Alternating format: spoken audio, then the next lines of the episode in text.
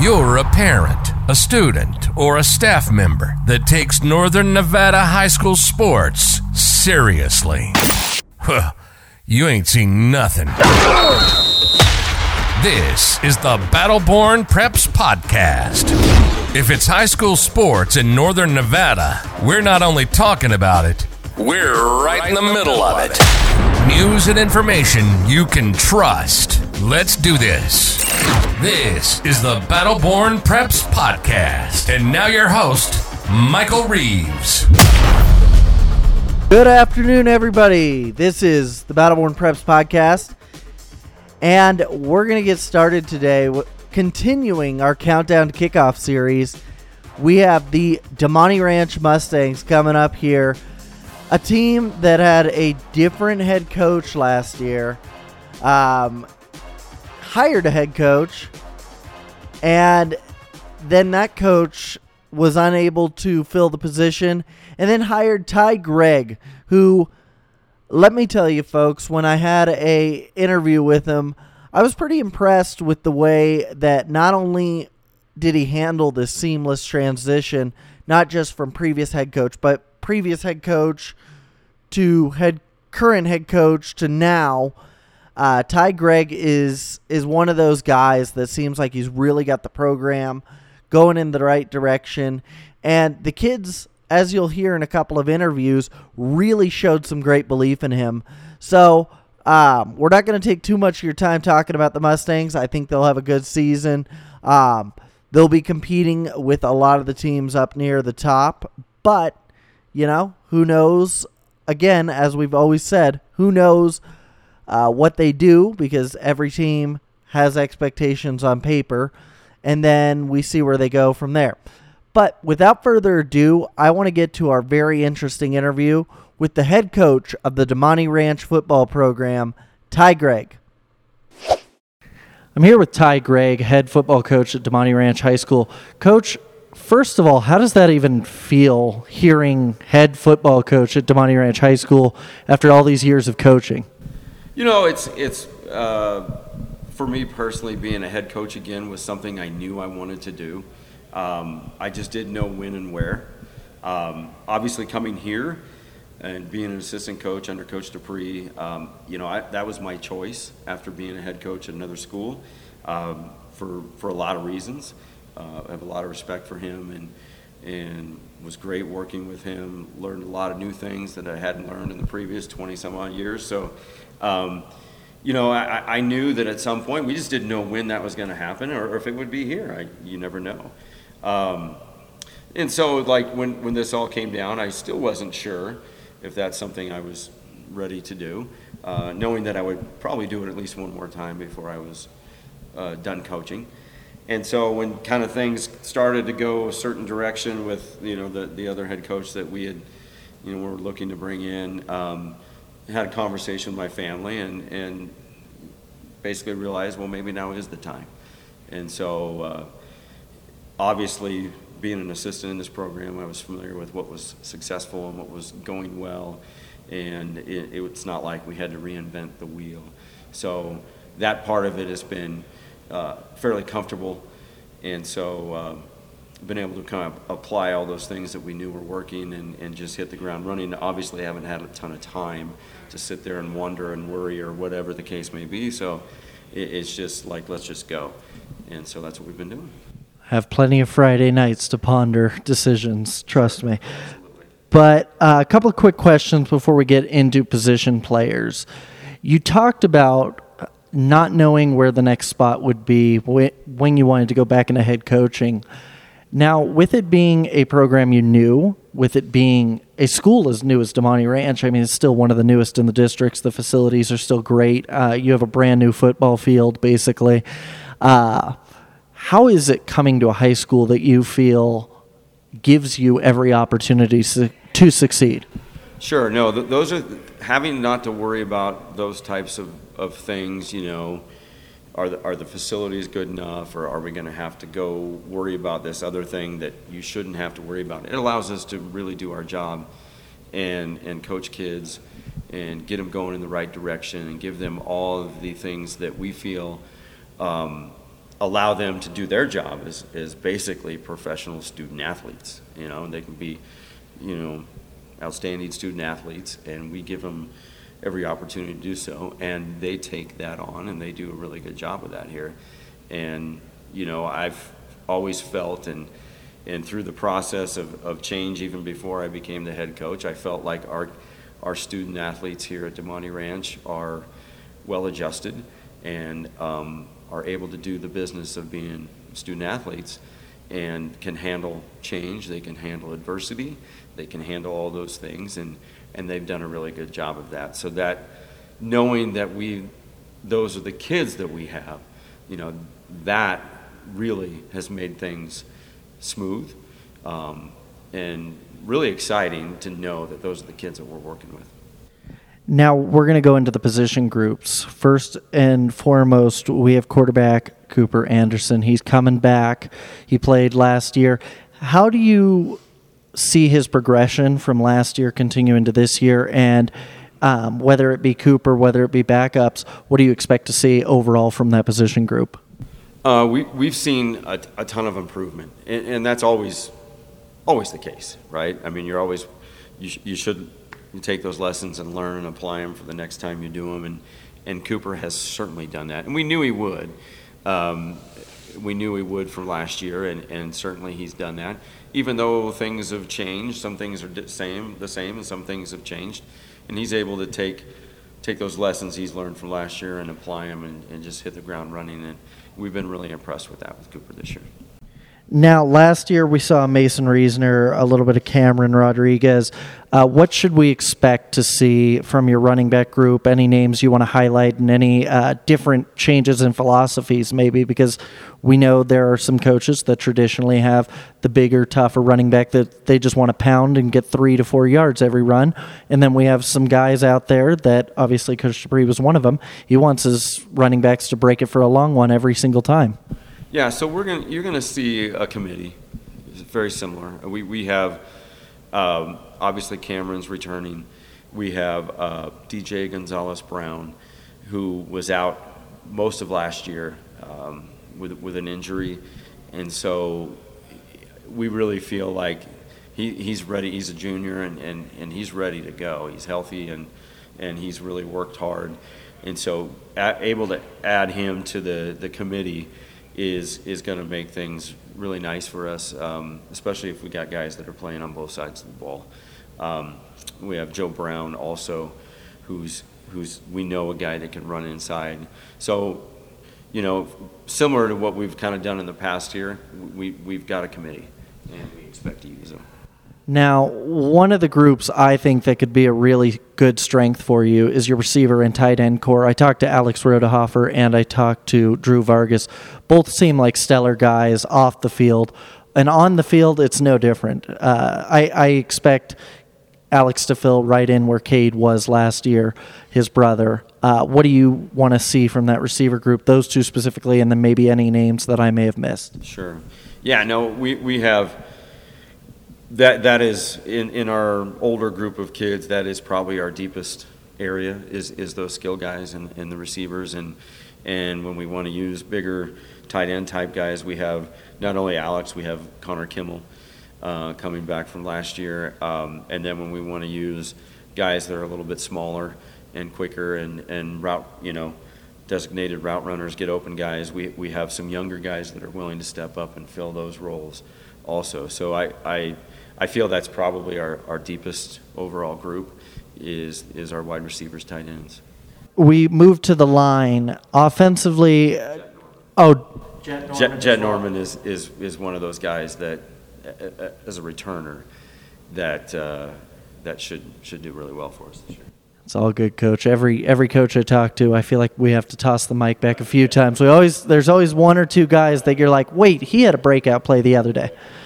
Um, now we turn to the offensive line. I talked to Derek Watson, and as you know, I've talked to a lot of players, whether it be Bishop Manogue, Reed, Spanish Springs. We're going down to Douglas Carson here shortly. I was really impressed with Derek Watson's answers on some of the questions I asked. It seems like he's really takes the game in mentally. And what do you have to say about him, A, as a player? Because, like I said, pretty impressed with him. And then when it comes to the rest of your offensive line, uh, Damonte has had some big guys. They've had some smaller guys, though, over the years that have really played. I don't want to say better than their size, but they have they've really shown that they've got the heart of lions when they're out there on the line. Right. So we, we've we've traditionally had guys that are more athletic, um, but we've also had big guys. We've had um, ideally big and athletic guys is where is what you want. But you know, at the high school level, you, you, you go with guys that are intelligent, that are that you know that are hardworking, and that are you know physical. And, and all of those things, and they don't always fit into the mold of you know what an offensive lineman should look like. Uh, Derek is a guy that not only is intelligent, He's a hard worker. He's a great leader, leader by example. And what he probably said was that we have some young people that, that he's got to he's got to lead for, and that that's what's going to have to happen. And we have some really good young linemen um, that are going to be that are going to be helping us out this year on the varsity offensive line. And um, the great thing about him is that he's the perfect guy to lead them. Now we move to the defensive side of things. On that line, you talk about two way players. Connor Kimmel uh, played defensive line last year. I don't know if he's going to play again this year. Uh, graduated Jordan Francisco, and then Braylon Tools was another player last year. I uh, don't know if he's returning or not. So maybe fill in some of the gaps on what I don't know. But that defensive line, what do you expect to see from them? Are they going to be a strength, or is it going to be a group that maybe a little bit younger, but you could expect some big things from later in the season? Is as young and inexperienced as our offensive line is going to be, is the opposite of our defensive front. Yeah, we we are. Um, we have experience uh, we have depth, and um, you mentioned Alex uh, Connor Kimmel returns from last year. Braylon is, um, you know, he, he's going to be very very difficult to block, very difficult to block. Um, so and he, he, was a he was a, an honorable mention I think guy last year as a sophomore. Um, had a lot of sacks and he's difficult to block. So he's um, people are going to have to contend with our defensive line, and that's that's where we have a lot of depth. Well, and one thing I noticed looking at your roster, at least last year's depth chart from what I had from last year, there's a lot of seniors on the starting positions, but Braylon Tolles last year was a sophomore and is now a junior. I mean, when you can get that kind of production out of a sophomore, what do you what do you think when junior year rolls around? Well, we expect that everybody. Well, number one, you expect them to get better and better and better, and number two, from the you know from the opponent's side, is that oh, you know, they have our attention. So he's going to have to get better, you know, to be a force for us, but he's also going to know that he's going to have the attention of the opponent. Um, and so, you know, he's got to take that challenge on, and I think he will. We look to the linebacker group. Uh, looks like you may have a few returners coming back. Uh, Brown, obviously. Uh, and then some other guys. Do, is there anybody you want to highlight this year? Because looks like could be a group that may also be a strength for you. Right. We, we do have some some some depth and some returners at that group as well. Um, Michael Venencia was at one point, I believe, leading the state of Nevada in tackles. Um, you know, coming off a JV year where he wasn't even a full time uh, guy that uh, contributed at the JV level, and then had a really good year last year. And and he's back and, and looking to have a really good senior year for us. So those are our, our two oldest leaders in that group that we feel also is another strength of ours. Go to the secondary, second to last position here. We go to the secondary and – we saw that Drew played some cornerback last year, and then Jet Norman, not to be forgotten, he played some safety last year. Can we expect more of the same from them from the defensive side? Yeah, no, our, our skill guys, you know, the good thing about having depth, uh, you know, with our skill guys, um, it goes for both ways. And so a lot of those guys add to our depth on the defensive side as well. Um, I think, you know, DJ Gonzalez Brown is going to, you know, be able to add to that depth. We have – um, a couple other guys that are going to be able to add to that depth that didn't play last year that are seniors um, that really do add to the depth of that defensive uh, backfield and add to the depth on both sides of the ball. So it, it's a it's a you know, an area where I feel like we have some good returning depth. Last but certainly not least, it's you know one of the key positions or key groups rather that people don't always think about, but I think is a really huge part. You look at some of the teams here in Nevada that don't have kickers and don't have great punters, it can really affect and change a game.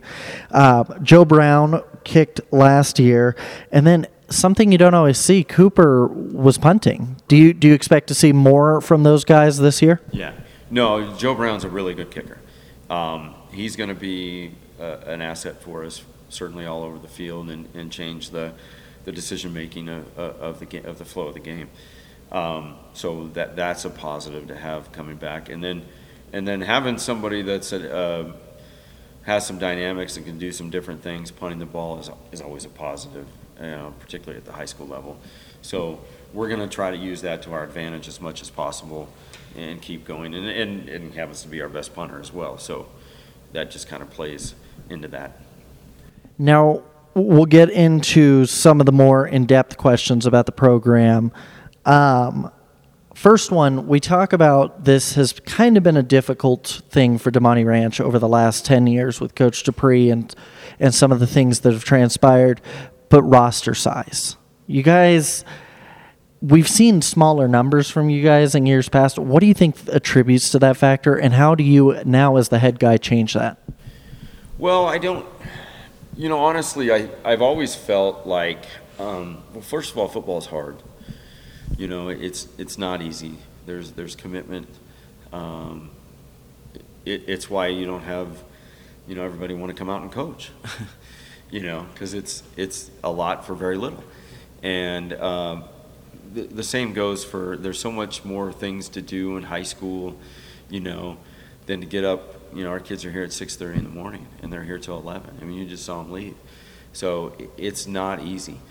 What I've felt since I've been here is that although those numbers, smaller numbers, have at some point maybe hurt us a little bit, um, we don't have extra people around that would normally be a contributor. You know, we have guys that contribute, and so. Um, although the numbers have increased a little bit over the last couple years, um, and we certainly want them to. I mean, I've talked to guys around town that have to cut people, you know, and I mean, there's there is you can have too many football players on a team, and because then you run out of things to do with them, and so we would certainly like to have a little bit better numbers for sure. But we ultimately feel like it's because of our commitment level and what we ask kids to do. And, um, you know, we're going to keep that standard where it is because we feel like it helps us be successful. And if we feel like it helps us, you know, have, have the best people playing for us. And so we, we just certainly hope that you can get more and more that want to live up to that high standard. Definitely. Now, this next question there's there's been two different eras in Damonte Ranch football. There was from the beginning of Damonte Ranch, and I want to say 2003, 2002, in that area, all the way through the Coach Amantia years, where you know there were there were lucky to be 200 fans in the stands, and uh, there were lucky to be more than six wins a season. And then there was Coach Dupree, 10 years of unbelievable success, great sponsors great buy in from parents. I mean, you'd see parents get ticked off if you didn't win by 20 in situations in the stands. Obviously, there's two different aspects to that. How do you teeter on that line of, hey, we're going to try to be Coach Dupree as quick as possible, but obviously it's going to take time, and we don't want to be Coach coach down here where we're we're happy with five, four, three wins, but you also got to know it's going to take time to get back there 100%.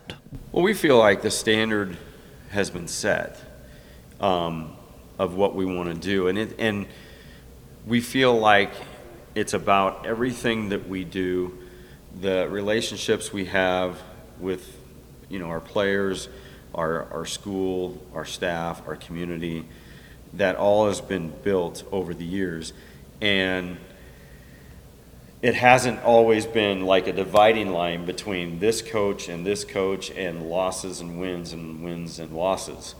Okay, so it, it is, it's, in my opinion, having been somebody that was from the outside looking in for several years and competing against Damonte Ranch, you know, there are a lot of factors, as you know, that have gone into the enrollment of this high school. I mean, you just have to look around and, you know, and know what, what things have changed over the years. And, but the standard has always been trying to increase. And certainly when Coach Dupree got here, you know, he was able to take that and, and establish his standard that he wanted for this place and, and run with it. And in my opinion, we have to continue to do that. You don't you don't say, oh, we're just going to, you know, hope for the best here. And that's part of what I was talking about before, where I feel like our kids here can handle things and can know a certain way to go about doing things and have been able to adjust accordingly. And that's our direction and has to continue to go up.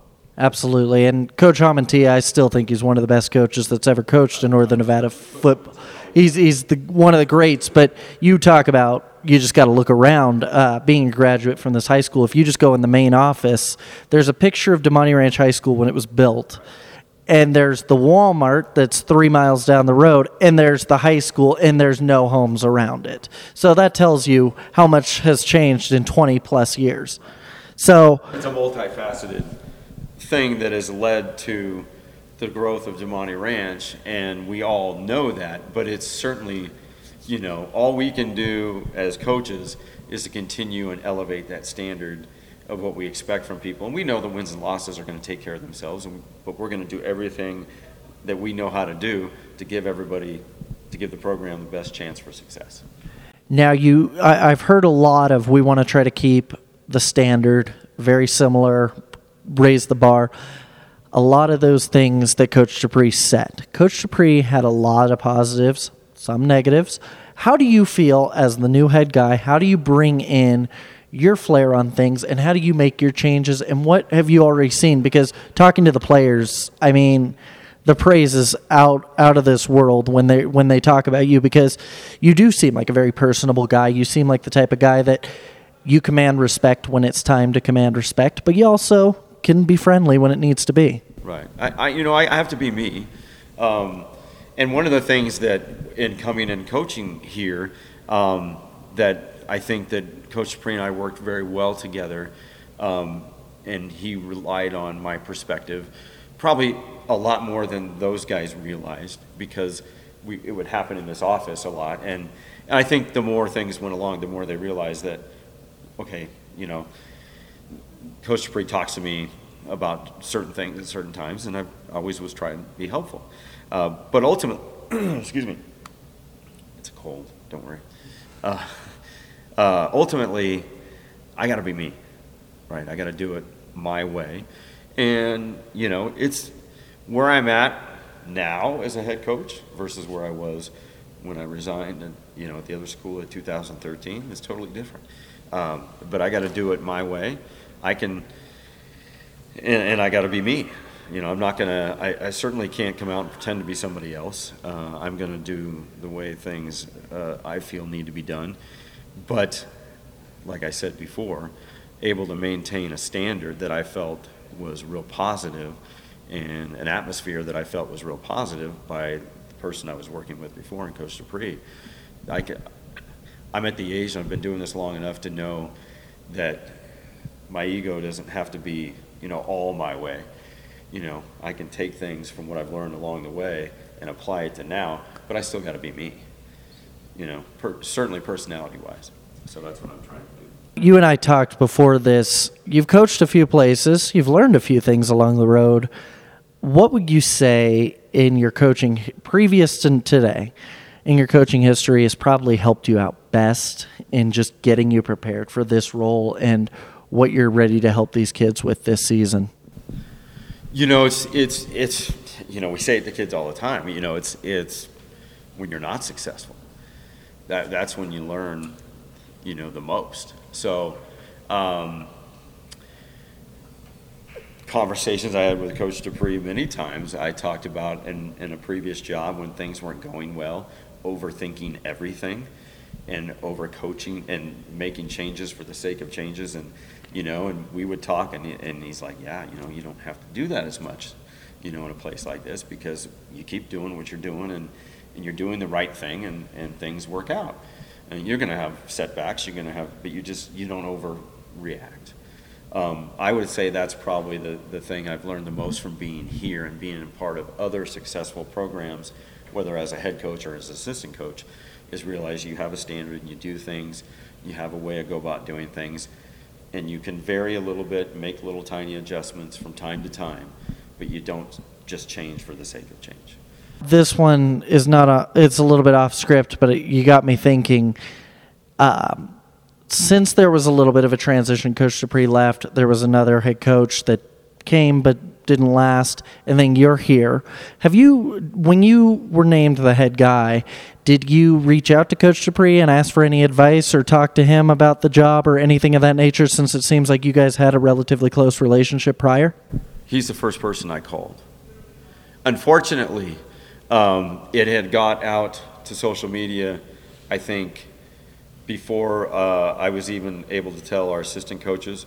Um, but fortunately, he, he wasn't connected to that thing, and so I, I was wanting to tell him first that how things had played out. Um, and so, out of, out of respect for, for him and the program and, you know, just everything. And obviously, I'd talked to Coach Acord about things because, you know, he had talked to me about what was going on. And so uh, he just the first person I reached out to, and and he was excited for me and said, "Go get him. You'll do great." Now, each fall, we ask the coaches, uh, we send out a questionnaire for our magazine, just basically stating, hey, what's your offense, defense, special teams? What's it all going to look like? And as much as I love Coach Dupree, some of his answers, I, I, he was very matter of fact. When we asked last year what his offense would look like, he said, multiple spread in quotes. Defense, multiple front. So he, as you could tell, he was quite wordy. Right. No pun, you know. Right. No. But what should we see from a Coach Gregg offense, defense, special teams mentality? And I, am going to probably send you the questionnaire here in a few weeks, but what could we see possibly on that? You know, I think it'll be very similar. And, and that's, you know, we've, we've part of the adjustment and part of the, the learning curve and, and what changes – you know you can make in a certain amount of time and be effective and keep the trajectory going. Um, so we've we've definitely you to say multiple spread is is accurate, but um, you know I, I will say that we're gonna you know we'll try to. It's still different, you know, but we're gonna probably look similar, but we're gonna be a little bit different. We're gonna we've tried to simplify things a little bit for our our guys and allow us to maybe go a little bit quicker and put a little more pressure on the defense. Excuse me, at times. Um, but otherwise, it's generally similar. And then defensively, you know that we, we, we hope to have the same the same look that we've always had.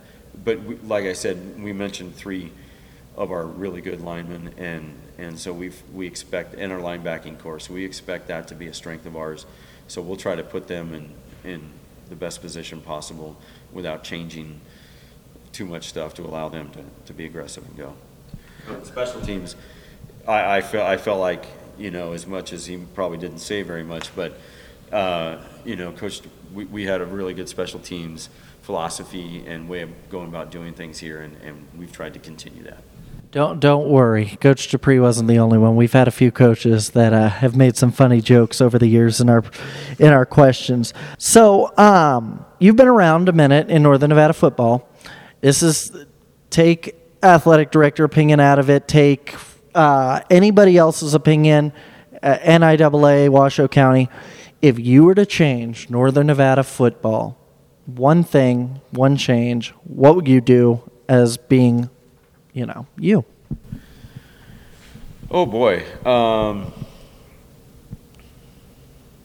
gosh, that's a tough one. Um, is this the 5A 4A question? Oh, I, that one I have I have that one lo- uh, ready for the next one. I, I feel like I feel like you know the thing about Northern Nevada football, and I've been here since 2008, which is the year that McQueen won the state title under it was Ken Dalton's last year. Uh, so I've been in the in the area since then, and, and I've been nothing but impressed with the coaches and the the, the kids, the the abilities, the the talent.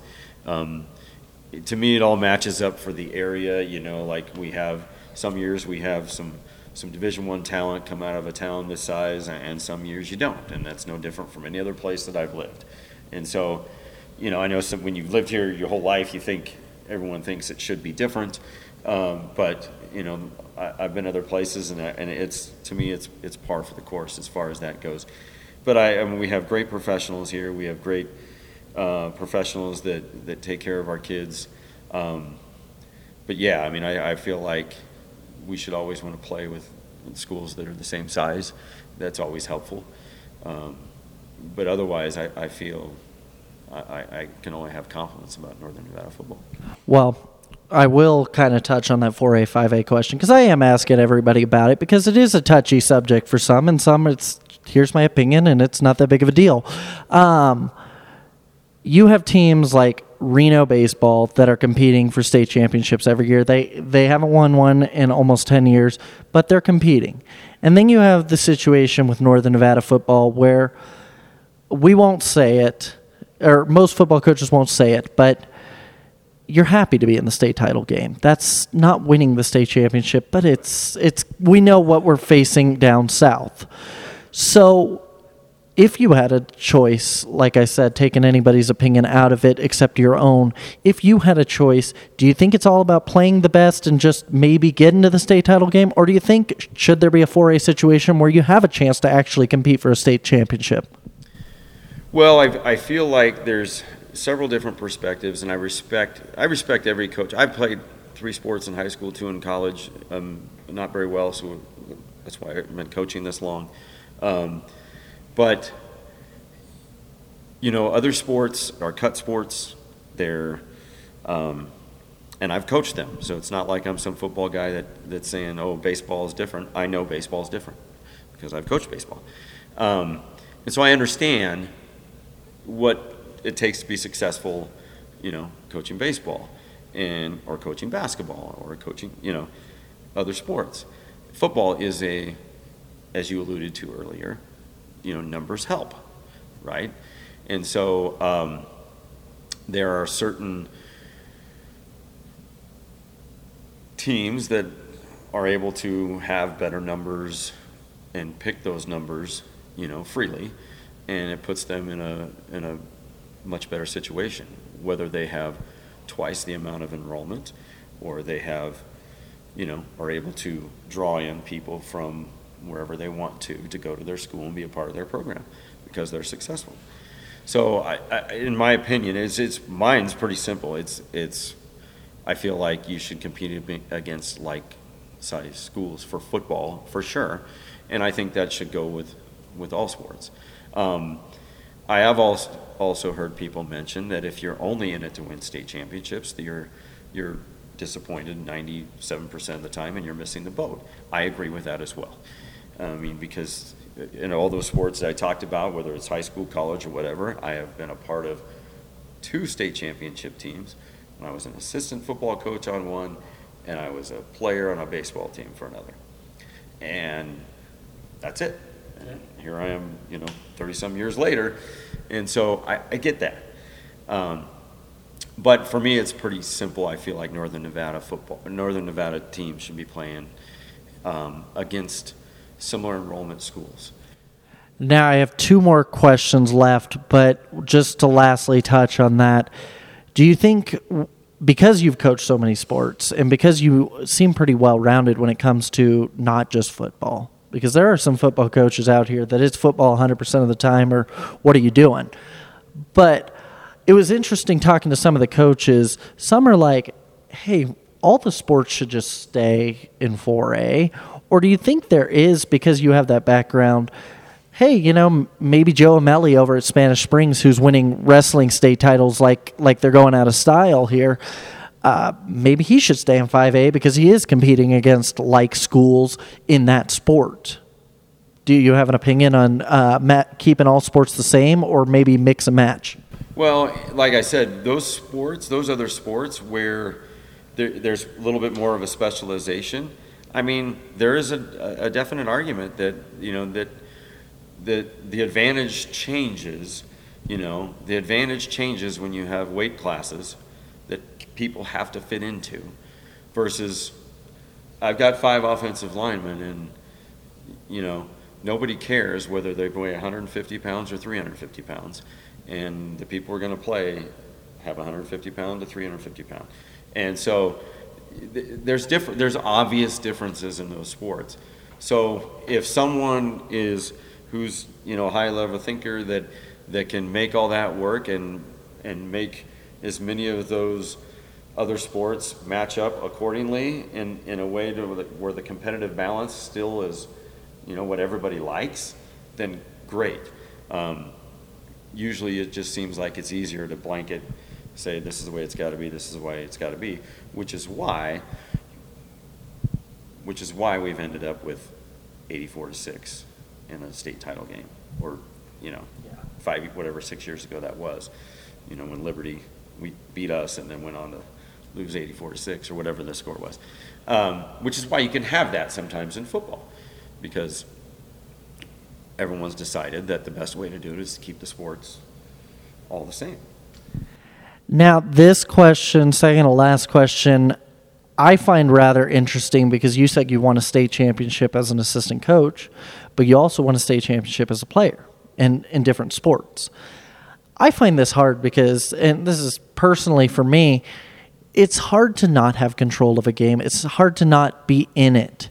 As a coach, I always find it interesting how you guys can game plan, game plan, game plan, and then you're you're executing on the practice football field. You're executing with the guys in the weight room. But when it comes to game day, you guys only have so much control. How is it just standing on the sideline knowing we prepped, we did everything we can, but I ultimately, while I have some factor in this win loss, I don't have everything, and the players got to execute.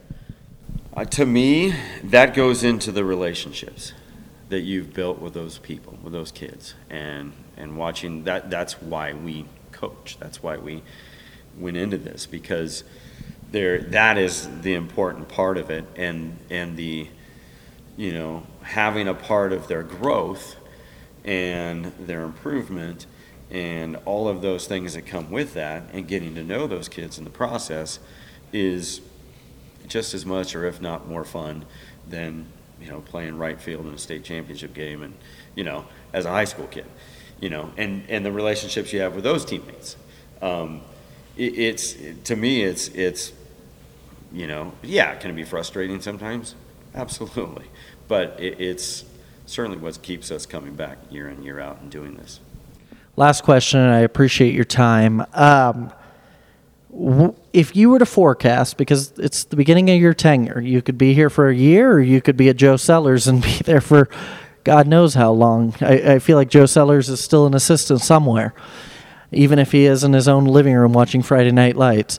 But if you had to forecast out the perfect Ty Gregg situation when you're leaving Damonte, what's your legacy here?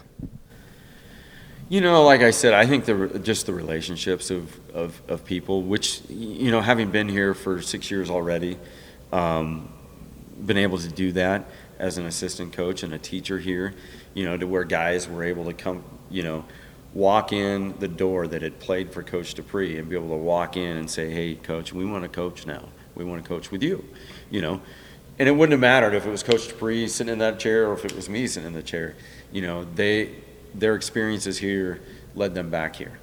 And, and so I, I think that that's a huge part of it.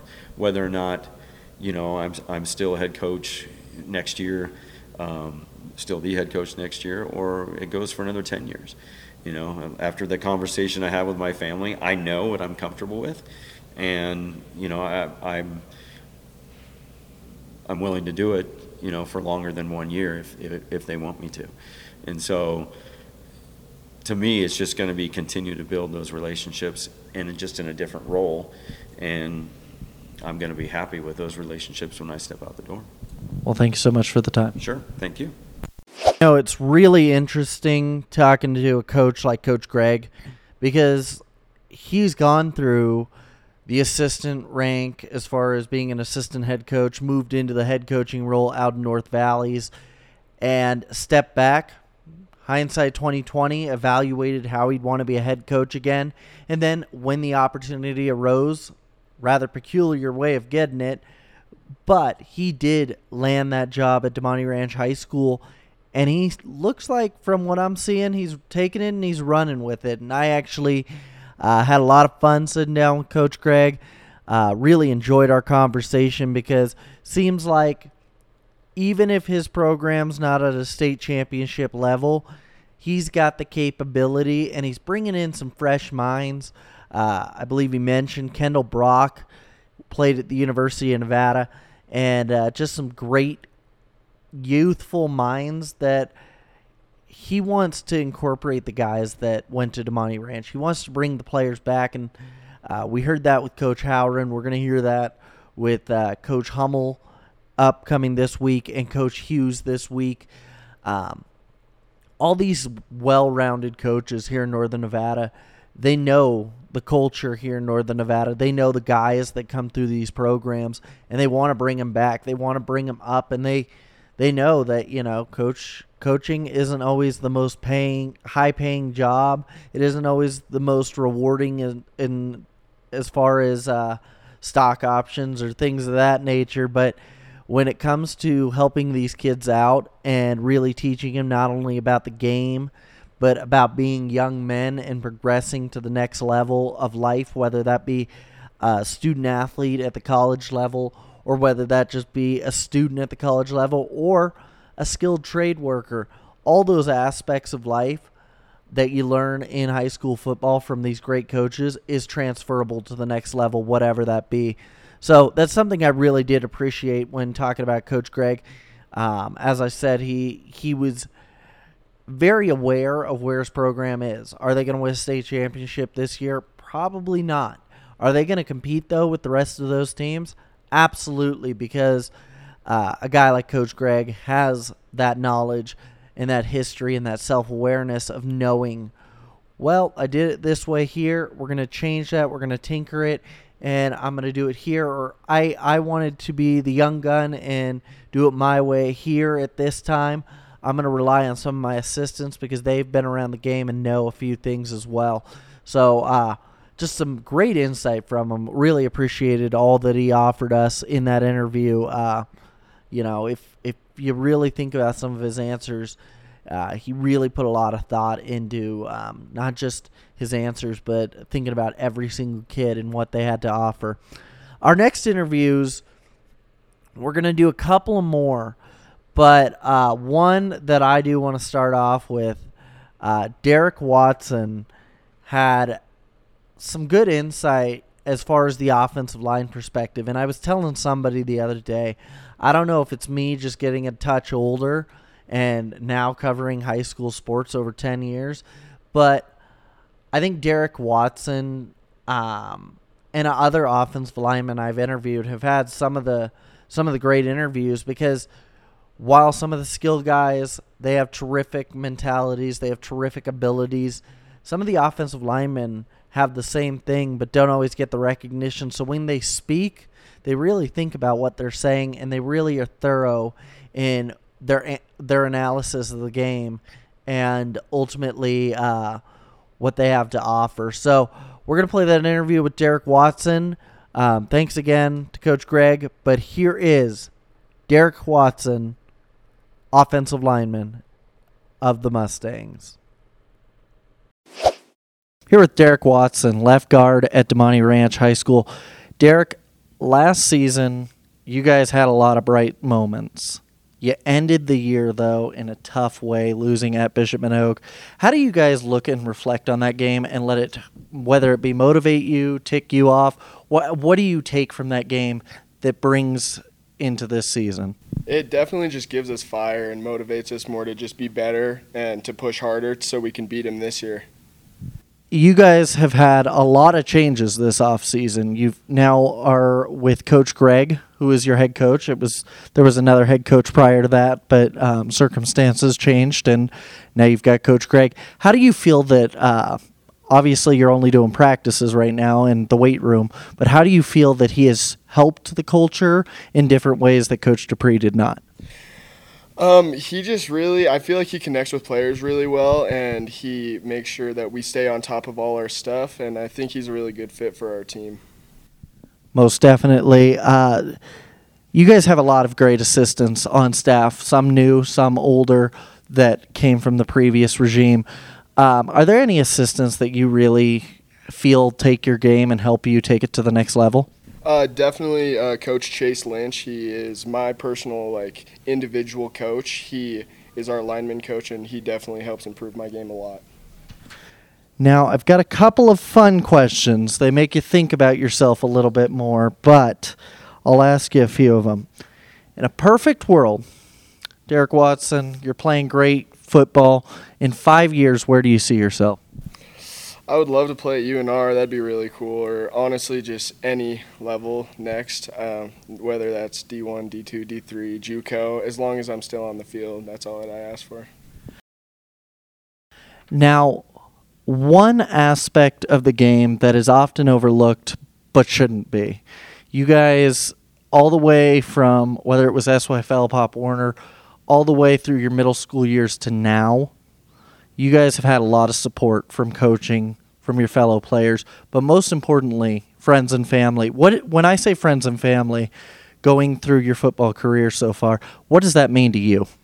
Personally, my parents have helped me a lot because they got me started in football in fifth or sixth grade, and they always were supportive. They got me all my gear, and they definitely just helped push me through. They helped me with my sponsorships, and they really motivate me to do my best during the year one thing that a lot of people don't get to know about you are your hobbies and your interest outside of football. What's something that the common person uh, doesn't know about Derek Watson? Um, that's a hard one. Football is definitely a big part of my life, but I also like to hang out with a lot of my friends. You know, go to the lake. I have a job that I try to get to after football ends. Um, so yeah, I'm definitely a very busy person, and that's that's tough during the season sometimes. But I definitely always put football first because it's just the most important to me. Which strengths do you believe make you a great athlete? Definitely, I feel like you just have to be really aware because especially as an O lineman, you just have to keep your eyes up and like you have to see things a lot. Like whether that's second level blitzing or just different stunts on the, the on the D line. It's just you have to be aware. Now this is a question that you could look to your fellow teammates, fellow coaches, or you could look at NFL or college players. But is there a role model out there? And heck, it could even be your parents. A role model out there that you, really look up to when you're talking about your game that you want to try to mold yourself after? Um, I'm personally a 49ers fan, so a lot of the 49ers O linemen are just a big inspiration to me, and I love watching them on Sundays. So that's a good answer. Now, two more questions. The coaches put a lot of faith in you. They they believe that you're a great great player. Why do you feel when it comes to the left guard spot you're the best man for the job? Personally, I think I'm the best man for the job because um, I earned it last year, and so I, this year I just have another year of experience on my belt, and I'm still working just as hard. My maxes are going up, and I still feel like I'm improving my game every single day. What's one of your weaknesses that you need to improve upon? Because you know some players do have weaknesses, and they want to turn them into strengths. What would be your weakness? Um, definitely think that um, when I like get beat once or twice that I just need to turn it into a positive and you know go back on film and see how I got beat and fix it. You know. Last question here, and this one you kind of have to reflect on yourself. So, what do you believe currently today? High school football athletes, what is their greatest challenge they face today? Um, it used to be COVID, but with that over now, I think that just banding together and you know sometimes the smoke gets a little rough. Uh, we just have to get our school working we have to get our grades up. Number one that's definitely most important over football 100% because without grades you're not going anywhere. Well thank you for the time. Thank you Derek has a lot of great insight when it comes to being a student athlete that is working, that is reflecting on smoke that could be affecting practice, that's thinking about COVID, that is something we've all dealt with over the past few years. Um, just something that I found interesting about Derek is he is not just your typical offensive lineman that's thinking exclusively about football. He he wants to go to the lake with his friends. He wants to focus on his job. He's as he said, grades are first and foremost. And you just you think about this and you think about how much sometimes student athletes have put on their plate between grades, between social life, between potentially a second job or a job rather.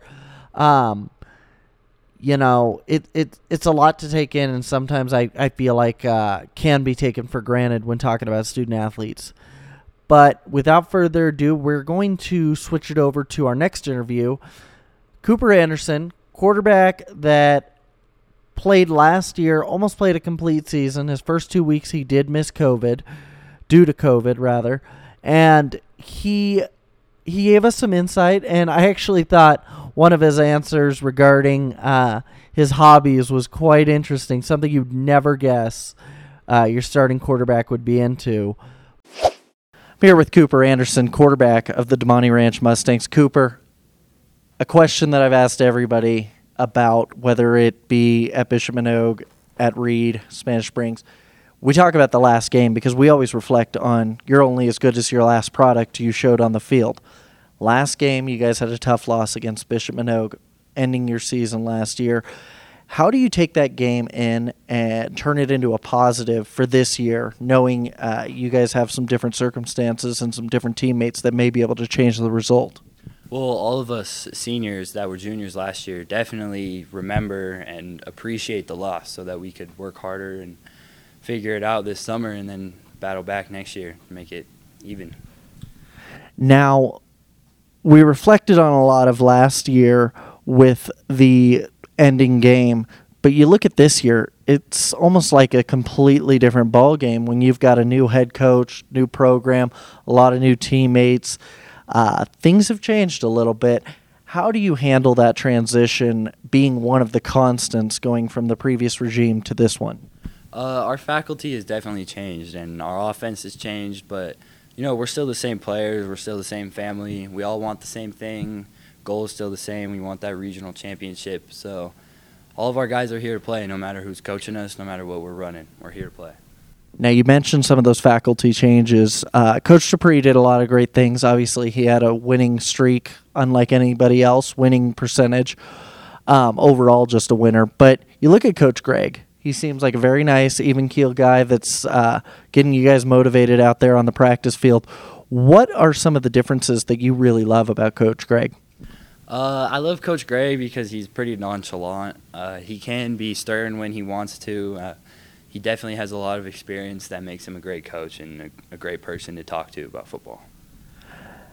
Now, this year, like I said, there are some constants, but there are some changes are is there anybody on offense that you're you're like I need to talk about this guy because he is going to be a breakout star come this season because without him or with him rather you're going to have just that much better of a season. Well, uh, Drew Vargas and Jet Norman will be really good receivers. I'm I'm very excited about our tight ends and our young offensive line is going to be really nice. Uh, they should grow up to be very good players. Now, Damonte has had a lineage past through Cade to now of great quarterbacks. There's a lot of expectation there. How do you live up to those standards, or do you shut out that noise and try to be yourself? So there's a lot of shoes. There's big shoes to fill. Uh, definitely being behind Cade and Ethan Colpin. It's it's a lot of stress, but staying within yourself, it, everything should turn out well. Now, I'm going to move into some more internal questions, just kind of reflecting on yourself, uh, thinking about the future, that kind of deal. Um, in a perfect world, Cooper, where do you see yourself in five years? In a perfect world, I'm playing college football somewhere, going into my senior year, and everything is fine. What do you believe to be one of your biggest weaknesses, and how do you make that a strength? I say our biggest weakness is our numbers. Uh, we don't have as many kids as a lot of the other schools do, so that really it makes it so kids have to play more. They have to play for longer amounts of time. So we have to be stronger than all the other teams. We have to be more conditioned and everything. So that sets us apart from the rest. Now, this is not part of my questions, but I, it just sparked on me uh, when you're talking here. A lot of people, I ask a lot of very singular questions towards them. You're saying a lot of we, we, we. What does that speak to, and where does that come from? Because obviously the leadership's there to where you know, if there's a mistake, it's obviously on you. But you, you seem like the type of guy. We thrive. We have success. We are a good team. A lot of we's, not a lot of me's. You, do you want to speak on that? Well, we've all always been told that football is the ultimate team sport. So no one guy can make a difference. Uh, it takes 11. You got to do your 111. So yeah, it makes us a family being closer. Now, I'll get back to a personal question. Why do you feel you're the best choice at your position to be the starting quarterback at Damonte Ranch High School? Uh, I feel that I'm the best choice because I've just been doing it the longest. Um, I know the offense, I know the reads, and I, I play baseball, so I, I throw a lot, so I'm pretty conditioned for that. Now, Cooper, tell us something that people do not know about you outside of football that you think maybe somebody'd find interesting. Um, I like to read, and I want to write a book. It's a very interesting one. We haven't heard that yet. If there is a coach or athlete, it could be here at the school, it could be in the NFL, college, somebody that you model your game after or model just life after. I mean, it could be your dad just being a terrific guy. I mean, any of the answers could be applicable. Uh, Coach Kendall Brock, he really he was a really good role model for me. He's our offensive coordinator. He's played at UNR and a bunch of other schools, and he's been coaching for a long time. I really like his coaching style and how much he connects with us. Okay, here's the last question. It's probably the most reflective question. What do you believe is the greatest challenge facing athletes today? And that's high school football athletes individually. I've heard ev- anything from mental health all the way down to uh, COVID being previous? I've heard a plethora of answers. So, what do you believe is the greatest challenge? Uh, I'm also going to say mental health because to play football, at least in this program, it takes a lot of discipline and a lot of mental strength. You got to wake up real early every morning. You got to go to bed early, even though it's the summer. Yeah. Well, thank you for the time. Thank you. Every starting quarterback gives us their outlook on things, but I think Cooper has a very good outlook when it comes to understanding his teammates, understanding the positions that he has put himself into, and understanding that the positions he was put in. Because, uh, as we have stated a few times on the podcast, Sean Dupree left, then there was another head coach hired, and then Coach Ty Gregg came in and is now the head coach. And I think uh, that can really wear on a lot of players. But uh, Cooper has done a good job keeping the team together, doing what he can. And now we're going to talk to Drew Vargas. Um, we had some trouble with the audio here, so I do apologize ahead of time there. But we're going to talk to Drew Vargas, a receiver, or as I like to call him, the Swiss Army knife of Damonte Ranch football. Uh, kind of can do a little bit of everything. So here's Drew. I'm here with Drew Vargas as I would say, the Swiss Army knife of Damonte Ranch football. He plays a little bit of everything, but specifically, great year at receiver last year. But the tough part of having a great season is you didn't end it with a state title or even a regional championship. You lost to Bishop Manogue in a heartbreaker. How do you guys reflect on a game like that? Because it was a tough loss, and I'm sure your teammates and you really had a tough time processing that. How do you transition that to this year? Well, it was definitely a hard loss. Like just thinking back on it, it's it's hard to think about. But this whole year, like throughout all this off season, I've just been using as motivation when I'm lifting, I'm on the field, I'm working as hard as I can, so that won't happen again this year. Now, obviously, you played a huge role last year with Coach Dupree. Coach Gregg comes over. There was a head coach in the middle, but Coach Gregg is the guy now. Um, and he's implemented some new things, he's kept some of the same. How do you feel the transition has been, and how do you feel it's changed you for the better? I feel like it's been a pretty smooth transition because he's been here. He was our freshman head coach for all of us seniors, so it just it's been pretty smooth. And then for our seniors, it's just made us like a we had to step up when there was no head coach because Dupree was leaving, so we had to step up and be the leader. So it just made us all tight. Now you talk about that leadership. Uh, you all the players I've interviewed today are all pretty good leaders in the locker room. How do you guys handle that when when you have no head coach? Do you guys just get on a text chain and say we're practicing today regardless, or what you, what did you guys do in that time period that uh, make you guys bond so well? Well, we have zero period every morning before school, and not a lot of schools do that. So we have high expectations that everyone's going to be here. So we just held everyone accountable. Like you have to be here, even if there's not a head coach. Us seniors just had to take over pretty much. Okay, we're going to go on some of the more reflective questions, and some of these you may like, some of these may make you think a little more. In a perfect world, Drew Vargas, where are you in five years? I'd say playing college football somewhere, preferably Nevada, following after my dad. So, yeah, that's pretty much where I'd be. Now, you've got a lot of strengths. I, I, I joke about being the Swiss Army knife of this program, but what would you say is one of your weaknesses as a player, and how do you turn that possibly into a strength? Well, I feel that I'm just like I'm a pretty relaxed guy. Like most guys are pretty competitive and always fired up, and I'm kind of just like quiet, you know. So I just have to be able to like flip the switch when games come on and turn that competitive nature right back on. I got two questions off script that I just thought about when you were talking about your dad. First question Your dad, everybody knows who he is. I mean, my goodness, he's, he's UNR through and through, Nevada through and through. How is it? How is it dealing with? Because there's been some players here at Damonte Ranch that have had notable dads. I mean, Cade McNamara's dad was a head baseball coach at Nevada and played college baseball. There's mm-hmm. lots of important parents that have played roles. But how, with somebody as significant as your dad, how do you either A, differentiate yourself, or B, just embrace who you are? Yeah, I feel like I've just embraced it. He's never pushed me to like do anything I wanted, but I've always wanted to embrace him and like follow in his footsteps. So I just feel like following in his footsteps is gonna. It's been the best option for me. And you talk about following in his footsteps.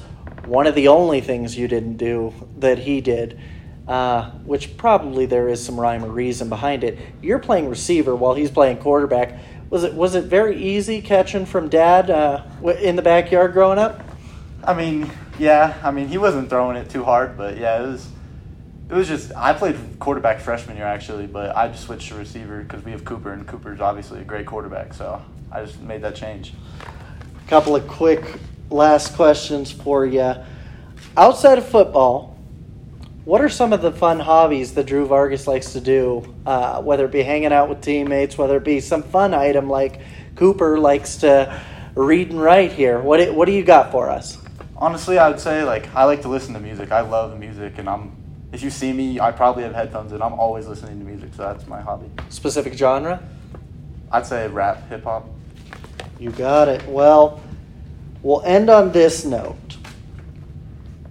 Who do you bel or what do you believe is the greatest challenge to athletes today, and that being high school football athletes? I'd, I'd probably say mental health, well, especially in this program because we're waking up early every morning. We're pushing us, pushing everyone to the to their limits. So just like mentally, you have to be strong and push through. But when it gets to those Friday nights, it, it'll make you ready. Thank you so much for the time, Drew. Thank you. Great insight that we got from Drew Vargas, uh, his dad being the quarterback he was at the University of Nevada. Um, you, you always wonder what kind of an impact that has. Uh, we saw last night, uh, different sport, but Major League Baseball draft. There were four kids in the first round that their dads had previously played baseball.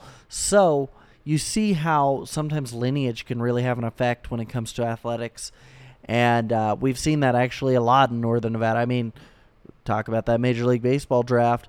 While um, Robbie Snelling's dad was not uh, a baseball player, Jim Snelling was, in my opinion, a future NIAA Hall of Fame uh, head coach. I mean, the guy competed in the state championship game last year, and uh, when you, when you've got a dad that really can mentor you and take you to different mentalities and different heights that other guys don't have. You know, I don't want to say it's an advantage, but it kind of can be an advantage if you utilize it correctly. So uh, we appreciate Drew Vargas giving us that insight. Um, our last interview, we're going to talk to Alex Rodehofer. His brother, uh, Cade Rodehofer, the year prior, played the same position at tight end, and um, I just thought it was interesting some of the answers he gave and what he thought about Damonte Ranch football as a whole. I have Alex Rodehofer, a tight end and defensive end here at Damonte Ranch High School. Alex, you have an interesting situation where your brother was tight end last year, and now you're just filling on in to his shoes. How is it not only filling the storied legacy of players that are here at Damonte Ranch and have been here, but filling in your brother's shoes? Uh, it's fun. I mean, I like carrying on the bloodline. I like carrying on the Rodehofer name. Um, hopefully, I'll be the as good as he was, maybe even better. You know, but it's definitely it's a challenge. You know, I always I hold myself to high standards, so I want to I want to show him up. I mean, I love him. He's my brother. He's my role model, but I want to be better than he is. Alex Rodehofer, tight end and defensive end here. Alex, you have dealt with some transition. All the players here at Damonte Ranch have. You know, you went from Coach Dupree, there was a head coach in the middle, and now Coach Gregg. How does it feel dealing with the transition? Is it tough on you guys? Is it something that brings you guys together a little more? Um, how has that transition be been? Because it's kind of been fast and furious. Um, it, at first, it was hard. You know, we had a new coach coming on. We uh, Dupree was leaving. We all knew Dupree all three years, and he's been here for ten plus years. So it was hard when he first told us that he was leaving, and then uh, our, our newer coach after that, he told us he was leaving too, and then now it's up to Coach Gregg. But uh, after all that, after kind of we went through the tough of it, it's gotten a lot easier. Coach Gregg's uh, he's done a great job carrying on the DRFP, uh, you know, the uh, culture. So it, it's it's been getting better. Alex, you guys suffered a tough loss at the end of last year against Bishop Manogue. How do you either use that as motivation or uh, move on to the next game from there? How do you use that game for future use? Uh, it's fuel for our whole team. You know, we all remember that feeling of getting uh, getting killed that night. It was a, it was a horrible night, um, and honestly, none of us ever want to feel that again. So it just pushes us to work hard every single day. It's always in the back of our mind. It's that chip on our shoulder. So um, yeah, it, it just it really just pushes us. It makes us better every single day. Alex, Coach Dupree had obviously a ton of winning ways, but Coach Gregg comes in, culture feels like it's changed a little bit. How do you guys reflect on not just the process of Coach Gregg coming in, but just what Coach Gregg brings to the table? Because obviously it's a different way of doing things, but there may be some positives and some new, better ways of seeing some things that he does.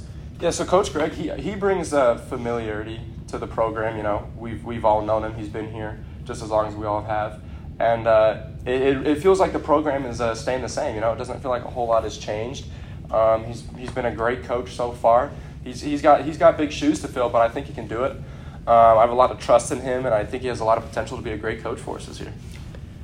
We're going to go to some of these more reflective questions. Alex Rodehofer, in five years, if I was to tell you everything's going right in life and it's perfect, where are you? What are you doing? And what does Alex Rodehofer's life look like? I think I'll be finishing up my uh, senior year at UNR, getting ready for my last uh, season of football. Love the answer. We're going to go to a couple more reflective questions. You're playing both sides of the ball. You're playing at tight end and defensive end. Why do you feel coaches feel you're the best choice at starting those positions? Uh, I truly just think it's because I work the hardest. You know, I show up every single day. I work hard every day, and I, uh, I, I try to my best to outperform everyone else who wants my position. Um, I'm super competitive. I've always been that way, and I just won't be able to. I won't be able to be okay with myself if I'm letting someone else outwork me. Now, when we're talking strengths and weaknesses, what would you say is one of your biggest weaknesses, and how do you turn that into a possibly a strength? So, like I said, I'm just super competitive. So if, if I'm in a game and I'm messing up or I have a bad play, sometimes I'll, I'll let it get to me, you know, and it'll get in my head, and I'll start thinking about it, and I'll overthink, and then sometimes that'll affect my game. But um, so just kind of working on that, you know, just getting better, just knowing that there's always a next play, and then just uh, if you mess up, just uh, go out the next play, work harder, and uh, yeah, do your best after that. Now we reflect on a lot of things, but one of the reflections is growing up, you had a lot of support. You had friends, you had coaches, you had teachers. Is there a role model, whether it be high school, and I'm talking it could be your dad just being a great dad, or is there a role model like in the NFL or college that you want to model your game after? It could be life or football. Who is one of your role models that you really appreciate? Uh, definitely my older brother, Cade, for sure. Um, he he's the hardest worker I know. He does great in school. He's a great football player, and he's a great older brother to me. He's always been a role model, and I every day I just look up to him. I see what he does, and I'm like, wow, I really want to be like that, and I want to work hard to uh, fill his shoes and just be like be like him every single day. Now, Alex, um, you seem like a real interesting guy. Let let the people know outside of football, what would be something that they don't know about you that makes you interesting, or maybe a hobby you do? Um, outside of football, I would say I'm just kind of a really chill, nonchalant kind of guy. You know, I don't really like to go out and do a whole lot of stuff. You know, I like to hang out with a few people. You know, I have a small little friend group, but outside of football, you know, I'm just kind of a normal, uh, normal guy, and uh, just kind of like to stay with football and family and friends, and that's about it. Last question. I think it's the most reflective question. What do you feel is the greatest challenge facing athletes today, and specifically high school football athletes? Um, I would say definitely the pressure to play well. You know, there's a lot of athletes that football is all they have, and if they don't make it in football, most of the time they feel like they won't make it in life. So a lot of these athletes that we're seeing, they their life is football, and they work every day to be to successful in football and make it to the next level, and then because uh, they, they just want to look out for their families, look out for themselves, and football is that outlet that lets them do that. Thank you for the time. Of course. We appreciate Alex, Cooper, Derek, uh, Coach Gregg. Uh, just just great interviews. I mean, you know, we got insight that we normally don't always get, and and we really appreciate all their insight and interview uh, content because they really give us a look at what some of these kids have to deal with when not everybody's looking. I mean you know, uh, we talked about how there was the transition of head coaches.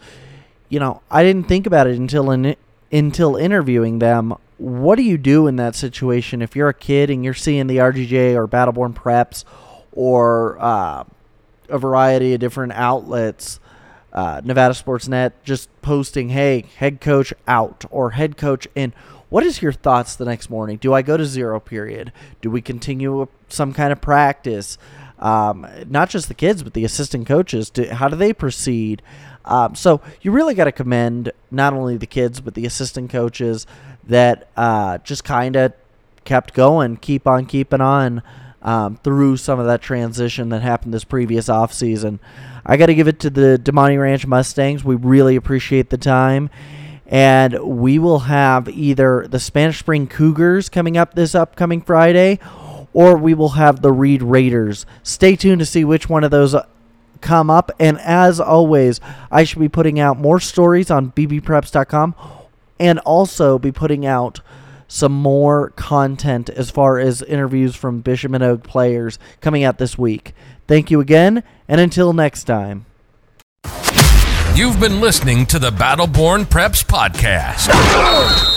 If you're a parent, student, or staff of Northern Nevada High School sports, you can always trust us with news and info. We hope you've enjoyed the show. Make sure to like, rate, and review, and we'll be back soon. But in the meantime, find us on Twitter at Battleborn Preps. And for schedules, news, and more info, hit the website at bbpreps.com. See you next time on the Battleborn Preps Podcast.